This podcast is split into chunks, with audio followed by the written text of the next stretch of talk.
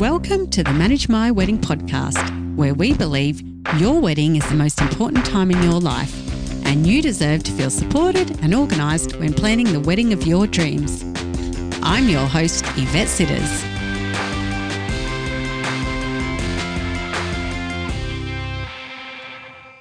Hello, and welcome back to the Manage My Wedding podcast, episode 23. Today, I want to talk about how you can include your partner in the wedding planning and how to go about it kindly and lovingly. Today's episode is brought to you by the elegantly designed To My Beautiful Wife and To My Wonderful Husband greeting cards. These cards are perfect for writing your future husband or wife a love note on the morning of your wedding or day after your wedding. You can view them at managemywedding.com. So, how do you involve your partner in the wedding planning. Usually, I'll start with saying there's a reason why you are the planner and why you are the person that's listening to this podcast. So, you might be the organizer all the time, you might be the person that just loves planning everything. And you might be the one who loves detail or you might be just a control freak like me at times. or maybe you feel like you are the only one who's actually going to do it. But maybe your partner has left it to you because they know this is your thing.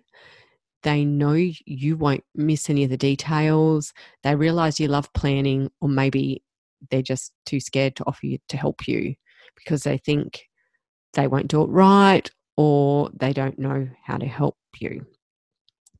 So, really, communication is key, and that is where you need to start with with involving your partner in the planning. You need to talk through it and work out if they want to do anything or if they maybe want to help out to take some stress from you. So it's really good to talk with them about it, but I suggest that you always push for them to help you on some tasks so that they feel included, because that will make a massive difference to how you both get along in the lead up to your wedding day. Because weddings, wedding planning is stressful and you can feel sometimes like you're unorganized and not getting enough done. But if you include your partner, then you're definitely going to feel less stress and you're going to be able to openly talk with them about more to do with the wedding. And another thing that you can do is, um, as well as, you know, I'm going to go through some of the tasks that they can help you with. But then I also suggest that you always let them help you pick the final decision on each task. Um, so go to them. Let's say you have you pick the cake. I always suggest go to them with your top three that you just love and say to them, I love these three cakes. Which one do you like? Then they're going to feel like they're included. They're going to feel like they had a say. And you're also going to get one of the ones that you loved. So it's a win win for everyone, right? they they at the time don't realize that you know these are the only three that you like so but they you know they feel included so i always suggest that you do that with everything. Unless it's a surprise and it's something you don't want them to know then don't go to them of course. But some of the tasks that you can get your partner to help with is um, transport. Now this could be all the transport or just some. So you need transport for the bridal parties you need transport and to know how your parents might be getting to and from venues or even your guests. Because sometimes our venues that we pick are out of the way or everyone's traveled and you really need to help be in charge of getting your guests to and from. So your partner can do one of those tasks or all of them. Or you might even just ask them to organize how you're going to both get home at the end of the night at midnight when it's all over and if Uber is not an option and you really don't want to get an Uber home, you need to tell them that because a lot of people will just think, oh, that's fine, I'll just book an Uber when it's time. But if that's not what you want, you need to be clear on that. So the more info you can give them, the easier it's going to be for them to organize. Even if they just go and get um, quotes and check all the reviews and go, yes, all those companies have the best reviews, get quotes off them, and they bring those back to you, and you can both discuss it and make a joint decision together. Then there's asking them to organize their bridal party gifts. No, not yours, of course. you need to organize your own bridal party's gifts, but they know their own friends and family best. So um, they need to really organize that. And just tell them how much there is to spend. Unless they're already managing the budget, they, they will know. Then there's food and drink. Get them to help decide because food and drink is so important and it's the one thing that your guests always talk about forever.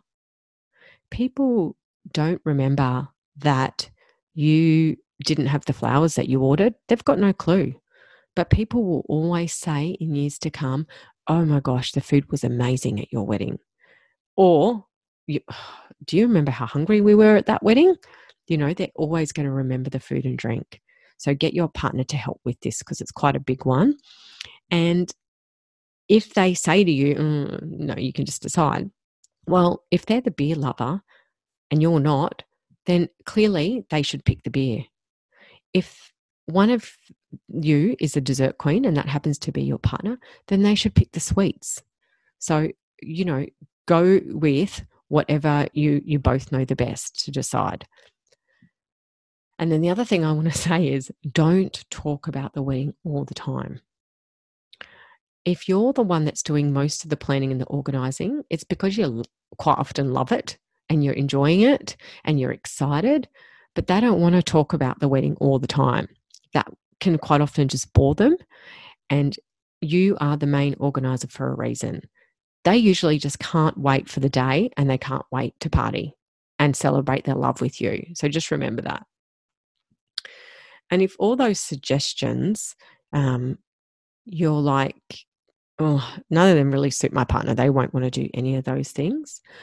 I'd lastly suggest using their strengths to to give them tasks.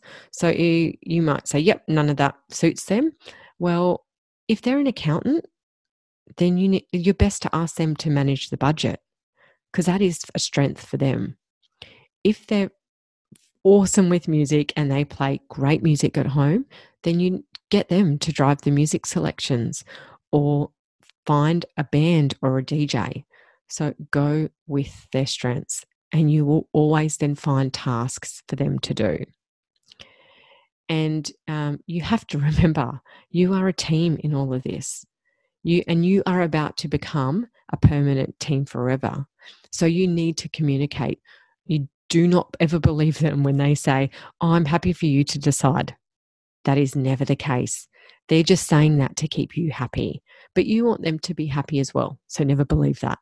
And if there are, and I do need to mention this, but if there are issues in the lead up with the planning, and sometimes there can be, um, then I do suggest counseling. Get some counseling because I'll really help you get through it. But this is your chance to start a lifetime of positive communication and a strong relationship. And this wedding is about the two of you uniting together. So, I, weddings, I always say, they will bond you closer together or sometimes, unfortunately, they will break you. so, truly, I can't stress enough that you need to find a way to work together. So, there you have it. If you found this podcast helpful, I would be so grateful if you could leave a review, which will help other future brides and grooms find us. When you leave a review, don't forget to leave your Instagram handle so I can send you a thank you with a discount code for the Manage My Wedding online store. And until next time, Enjoy being engaged and staying organised and stress free while planning the wedding of your dreams.